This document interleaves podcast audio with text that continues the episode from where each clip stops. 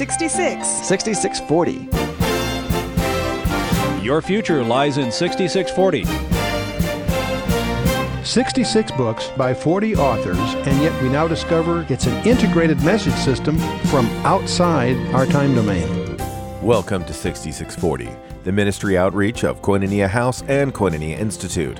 Today's Bible teacher is Chuck Missler, connecting the Bible to your life and the world around you. In today's study, Chuck continues his teaching on the book of Job, chapter 1.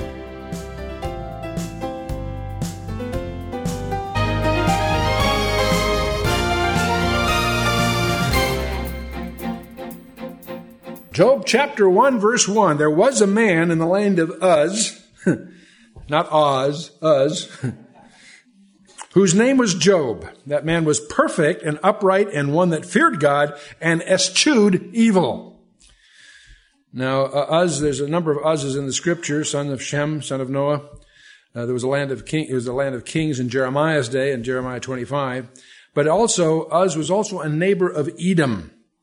And, uh, you know, some scholars believe that Uz was a, in, in, the Bashan area, the Golan Heights area, uh, south of Damascus. Others that it was Edom, southeast of the Dead Sea. Others, and I think this is the way I lean for a lot of reasons, uh, they believe it was east of Edom in northern Arabia. This, most of this, I believe, happened in northern Arabia. And uh, this last view is supported by the fact that Job lived in the desert region. Is, yet the land was fertile for livestock and agriculture. The customs, vocabulary, and the geography all relate to northern Arabia so much so that that, to me, is the the, the scholastically most justifiable conjecture as to actual location. Job was apparently one of the most prominent citizens in whatever region that is. And that's really what we're getting to. It says he was perfect. The word is tam, which means upright, sincere, without guile. He was blameless, not sinless. Not saying he was sinless, but he was blameless and he knew how to deal with his sin. He knew how to handle his sin. He does sacrifices and so forth. But we do see portrayed for us a complete, well balanced man that feared God. And uh, that, in fact, if you don't yield to that point, if you don't really understand that Job was blameless, you'll miss the point of most of the discussion. As his friends try to probe and pin all his troubles on his shortcomings. Verse 2 we're getting, making progress. Let's see. We made one verse in 20 minutes. We, no, we'll be all right. Okay. Verse 2. And there were born unto him seven sons, excuse me, yeah, seven sons and three daughters. His substance also was 7,000 sheep, 3,000 camels, 500 yoke of oxen, 500 she asses, and a very great household, so that this man was, get this, the greatest of all the men of the East. Very prosperous guy, it's interesting that riches are not necessarily evil. Here's a good guy, one of the best in the land. He also happened to be the richest in the land, and uh, one of the richest. And uh, so that's a key point here. In verse 3, we have a list of the camels, the oxen, and so forth. That list is going to turn out to be very important for us. By the time we get to the end of the book, that list is going to reveal to you a surprise. A surprise that will prove, I believe, to be of great comfort, a comfort that most people miss, that is probably one of the most important comforts that you may experience in your life. And we'll, we'll, I'll, I'll, leave it there until we get to chapter 42 and get into all that, but uh, be, re- be ready for that. This closes with the phrase, the men of the east. That term, he was usually associated with uh, the tribe of Kedar in northern portions of Arabia. It's uh, that area that you and I would know as Kuwait, incidentally. Not a big deal in passing. Verse 4 And his sons went and feasted in their houses, every one his day, and sent and called for the three sisters to eat and to drink with him. Now his sons, he has seven sons. What most scholars infer what they mean here, they feasted on their birthday. Each one, each one of the sons had a special day, and they were having a feast, and and uh, each a, each one had a unique time. And the three sisters went to eat and drink with them uh, we're going to discover fatherly concern. We're going to discover that Job was a family guy. Verse 5.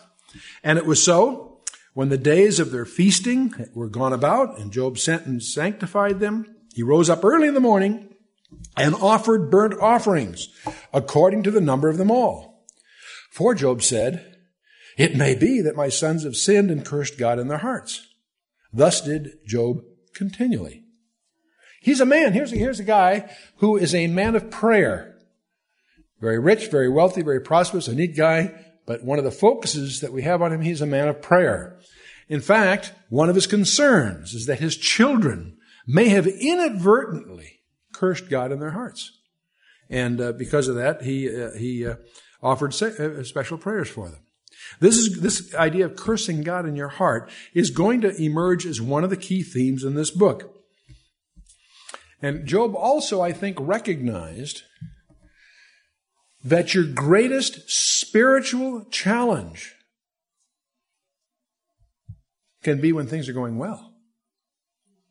Often our greatest spiritual growth is when things are rough. You know, it's interesting. We, it's when things are really tough that we turn to God. Maybe that's why He brings toughness into our lives. It's the only time He hears from us. Why don't you call?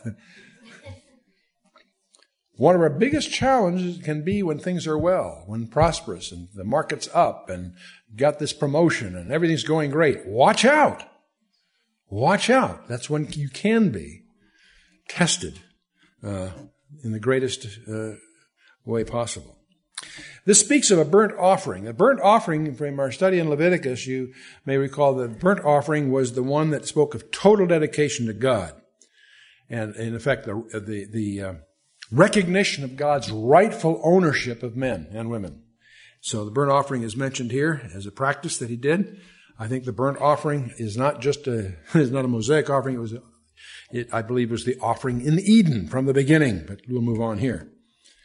And so here's Job, a godly man, a landowner, and a good father. In fact, everything that you can sort of explore about Job, you'll discover he's got a great, he's got straight A's in his report card. He's a good guy. That's the point. That, that's the premise that underlies the whole book. And it's very important to understand that right up front. So as the first five verses sets us up. We know who he was, where he lived, what he had, he's wealthy. Everything is look, oh, peachy keen. And then we get to verse six, which opens up the dark side, in a sense. It says, Now there was a day when the sons of God came to present themselves before the Lord, and Satan came also among them. Now here we have a very key technical term, a term that is used consistently throughout the Old Testament to refer to angels. The Bene Ha-Elohim, which means the sons of God. What it, that term implies is a direct creation of God.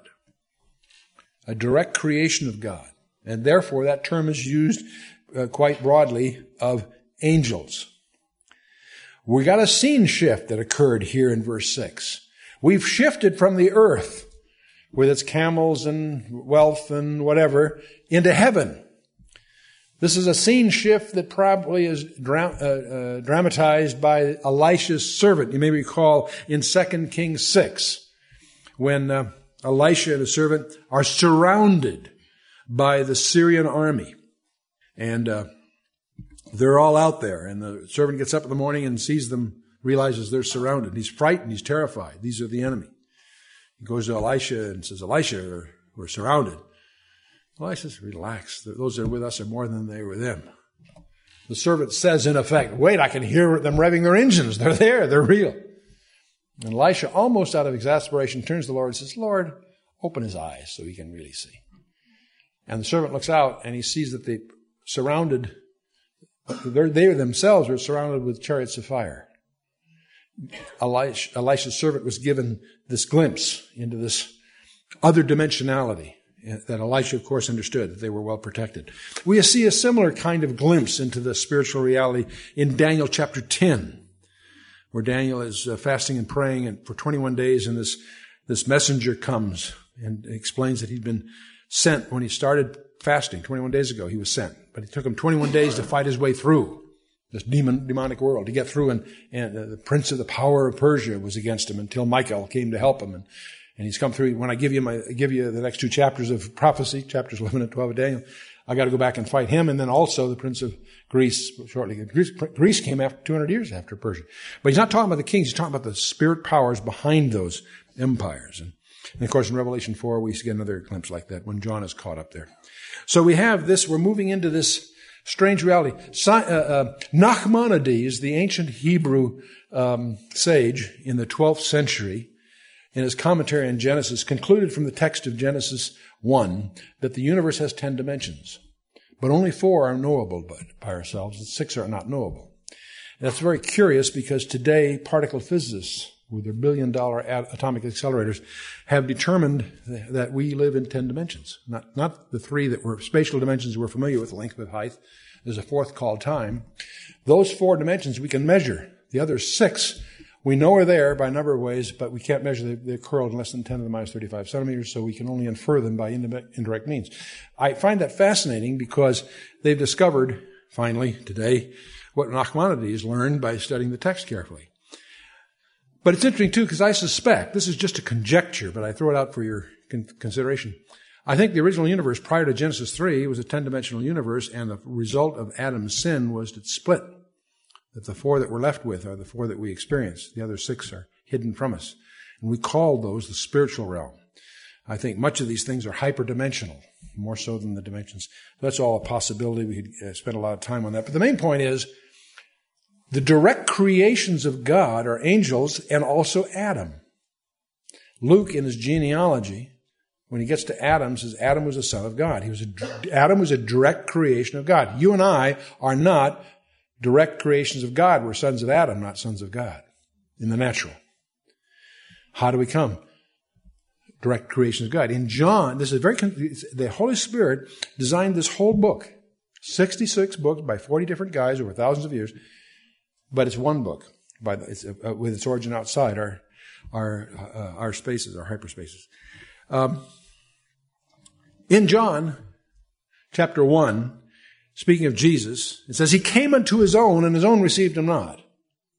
But as many as received him, to them gave he the power to become what? The sons of God. You see, you and I are the subject of a new creation when that happens. We don't see anything, we don't feel anything necessarily. There may be some change. There better be some changes in your life. There should be some evidence of it. But still, the point is the the uh, new birth, as we call it, being born again, is an idiom that we use for what? That new creation. You are a new cre- creature in Christ. You are then a son of God, a direct creation of God, no longer a son of Adam, son of God. And uh, those idioms are not just uh, figures of speech; they they reveal a very very profound dynamic in our in our uh, situation. So this whole idea of the Benai Ha Elohim becomes very important when you get to Genesis chapter 6, because it's the reason for the flood of Noah. Why did the flood come? Because some of these angels, fallen angels, attempted to create hybrids called the Nephilim, the fallen ones. And they're embodied in all the ancient myths of all the ancient cultures. And uh, because of the contamination of the human genome, we have uh, uh, you, can, you, can, call that a form of genetic engineering if you like. Uh, God had a problem. Because that was why Satan did it, to try to contaminate the human race to prevent the Messiah, the Redeemer being born. And that's why God sent the flood. And if you study Genesis 6, there's plenty of materials on that. Uh, that's the, that was the ancient understanding of the ancient rabbis. It's also the understanding of the early church. Some other uh, uh, uh, theories came up in the fifth century They're commonly taught in seminaries today that have one, only one problem with them. They have no scriptural support. The lines of Seth issue and all that. I won't get into all that here. That's all bodied in that phrase, Son of God, and, and our confidence in our understanding of it come largely from the book of Job, some of the way these words are used. Now, there's another thing to understand from verse 6, and that is that Satan has access to heaven. God's got a, a, meeting going on here, and all the angels come, including Satan. Satan's an angel. He's one of the. He was the. He was appointed originally in charge of them all. He was. He was the anointed cherub that covered. He's a cherubim, which is a super kind of angel, and he was the one that was in charge of all the rest. We understand from a, from uh, Isaiah 14 and Ezekiel 28, among other places. So he has access to heaven. The day will come, we from Scripture, when he's kicked out. He isn't kicked out yet. He has access. What does he do up there? Accuses us. He's up there as a tattletale. Lord, did you see what they, did you see what he just did? Now you don't have to worry about that if in Christ, because we also have a defense counsel who happens to be the son of the, of the boss. And he, what does he do? What's Jesus doing today? He's up there every day interceding in prayer for you and I. That's a prayer partner to have. But Satan's there. He's the accuser. That's what the word really means, our adversary. our accuser. That's what the term means. That's his role. That's his nasty, vicious mission. He has both access to heaven and he has a mission that's adverse to you and I, a mission of accusation. And when you find someone that makes his living accusing the brethren, you know where that doctrine comes from. Be careful. Let's go to verse 7. And the Lord said to, unto Satan, Whence comest thou? And where have you been? Satan answered the Lord and said, From going to and fro in the earth, and from walking up and down in it. Kind of interesting. Lord says, Satan, where have you been? I've been down on the earth. I always wonder when I hear that. Is there other places you could have been to? Are there other planets you could be wandering around? I don't know. I'm not suggesting he does. I just, you know, it's interesting. Where have you been? Well, I was in the earth, wandering around, looking, checking things out, walking up and down in it. Satan is doing that right now. Peter, in his first letter, chapter 5, verse 8, says, warns us, be sober and be vigilant because, why? Your adversary, the devil, as a roaring lion, walketh about seeking whom he may devour. He's out to get you. Chuck, you're making a boogeyman speech. Yes, I am. Sounds like you're scared of him. But for Christ, I would be. I mean, but for Christ, I, I, I, don't have to be, is what I'm trying to get across. I muffed that line a little bit. You get, I think you know what I'm trying to say. Ephesians chapter 4, Paul tells us, be angry and sin not. Let not the sun go down on your wrath, neither give place to the devil. Interesting. You're upset with your wife or your wife's upset with you. Don't let the sun go down on that wrath. Why? Because it gives Satan an opportunity. Satan opportunity. I, I'm indebted to my wife. Because often I'm very moody and I'm, I'm, I'm, you don't see that side of me. I give you my best face, but she tells you the real truth about it. Read her book, she'll tell you. Uh, I can be awful. But she doesn't let us go to bed with a chip on her shoulder about whatever, some stupid thing that's got me off, off. She virtually forces us to wait a minute, let's straighten this up before, let's not let the sun go down on our wrath, if you want to call it that. For lots of reasons, not the least of which is we don't want to give place to the devil. That's where Satan has a field day.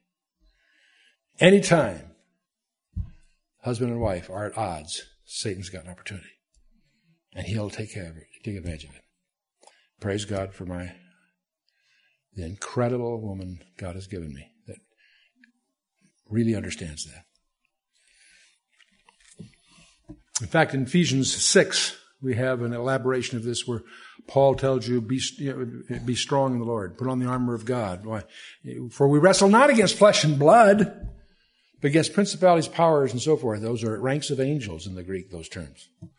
We wrestle against uh, rulers of darkness, and he's not talking about our political structure. He's talking about the, the, uh, the hosts of Satan.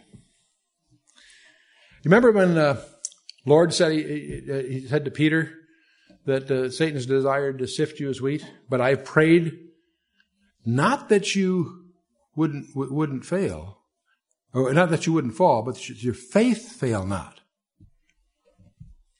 He didn't pray that Peter wouldn't fall. He prayed that his faith fail not. Interesting. Interesting to study that. Anyway, let's move on. Verse 8. The Lord said unto Satan, see, He's called all things together. Satan said, Hey, where you been, Satan? I've been running around checking out things on the earth.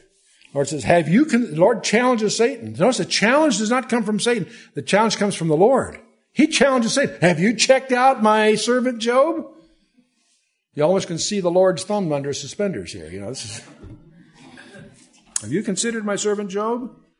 that there is none like him in the earth, a perfect and upright man, one that feareth God and escheweth evil. Listen, God here is endorsing Job.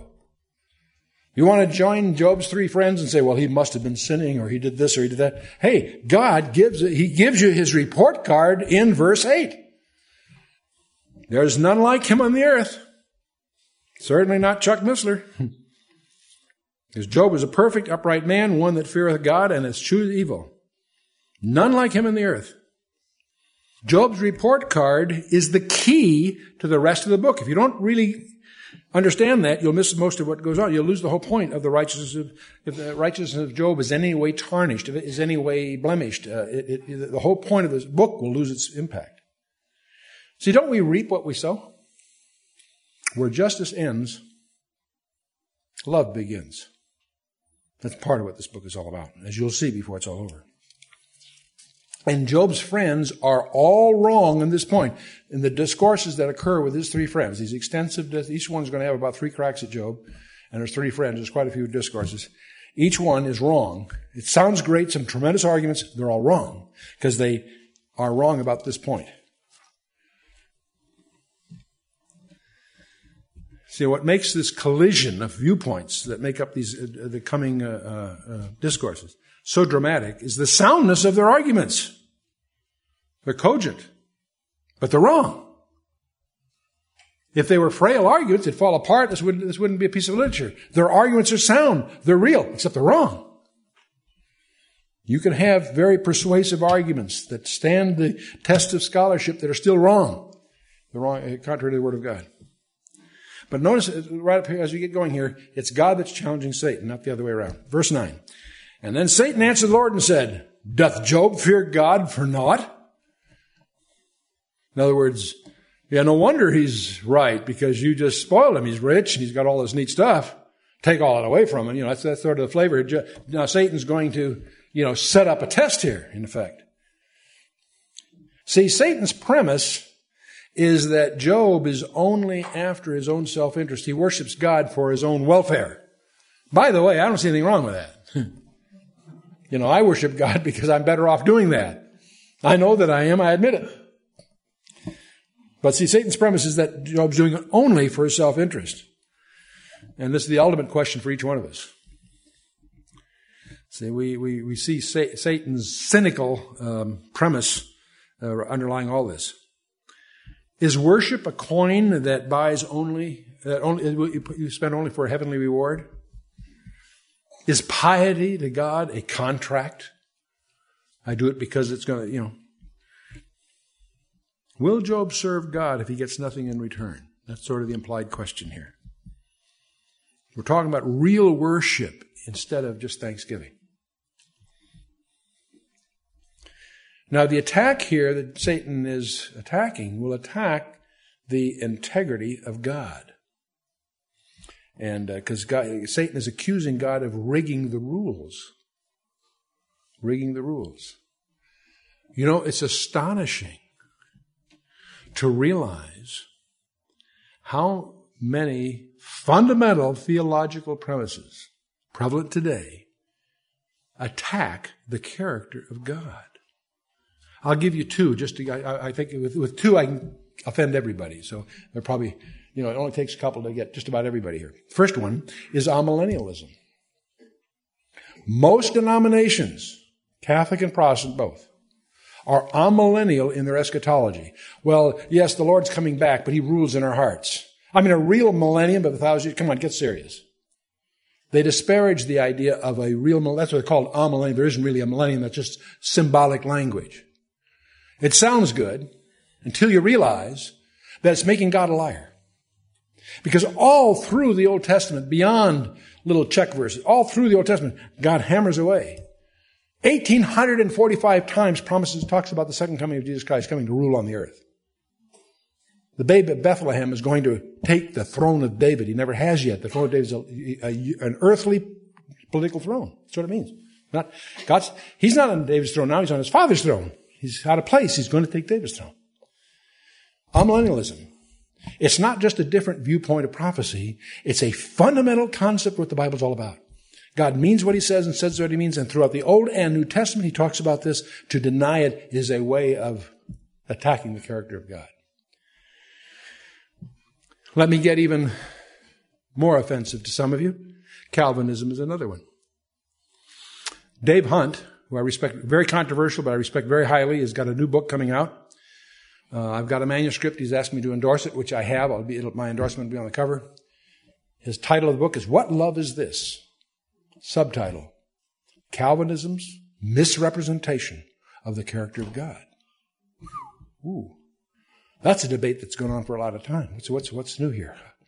So you don't have just two choices, Arminians, and those are just two, that's the way it's been couched. No, there's much more to it than that.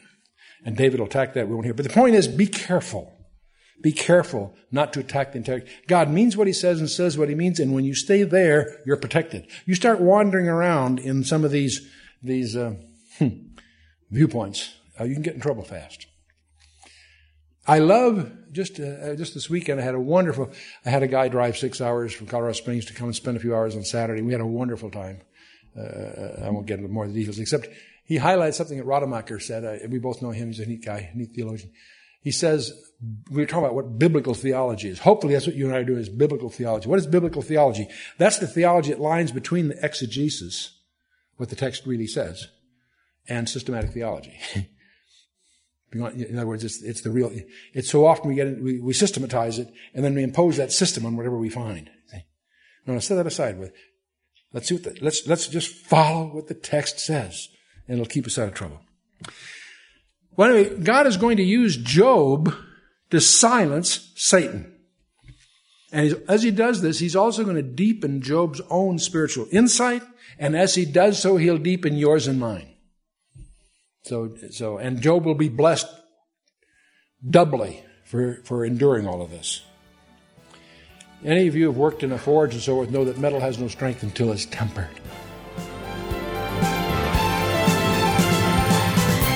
You've been listening to 6640, the ministry outreach of Koinonia House and Koinonia Institute. Today's Bible teacher was Chuck Missler, teaching through the book of Job. For a complete listing of resources available, please visit khouse.org. You can also call us on 1 800 K House 1. To learn more about Koinonia Institute, visit koinoniainstitute.org. Thank you for listening to 6640 and for your continued prayerful support of this ministry. Until next time, as we continue this series, may God bless you with the knowledge of His Son, Jesus Christ, as you study His Word.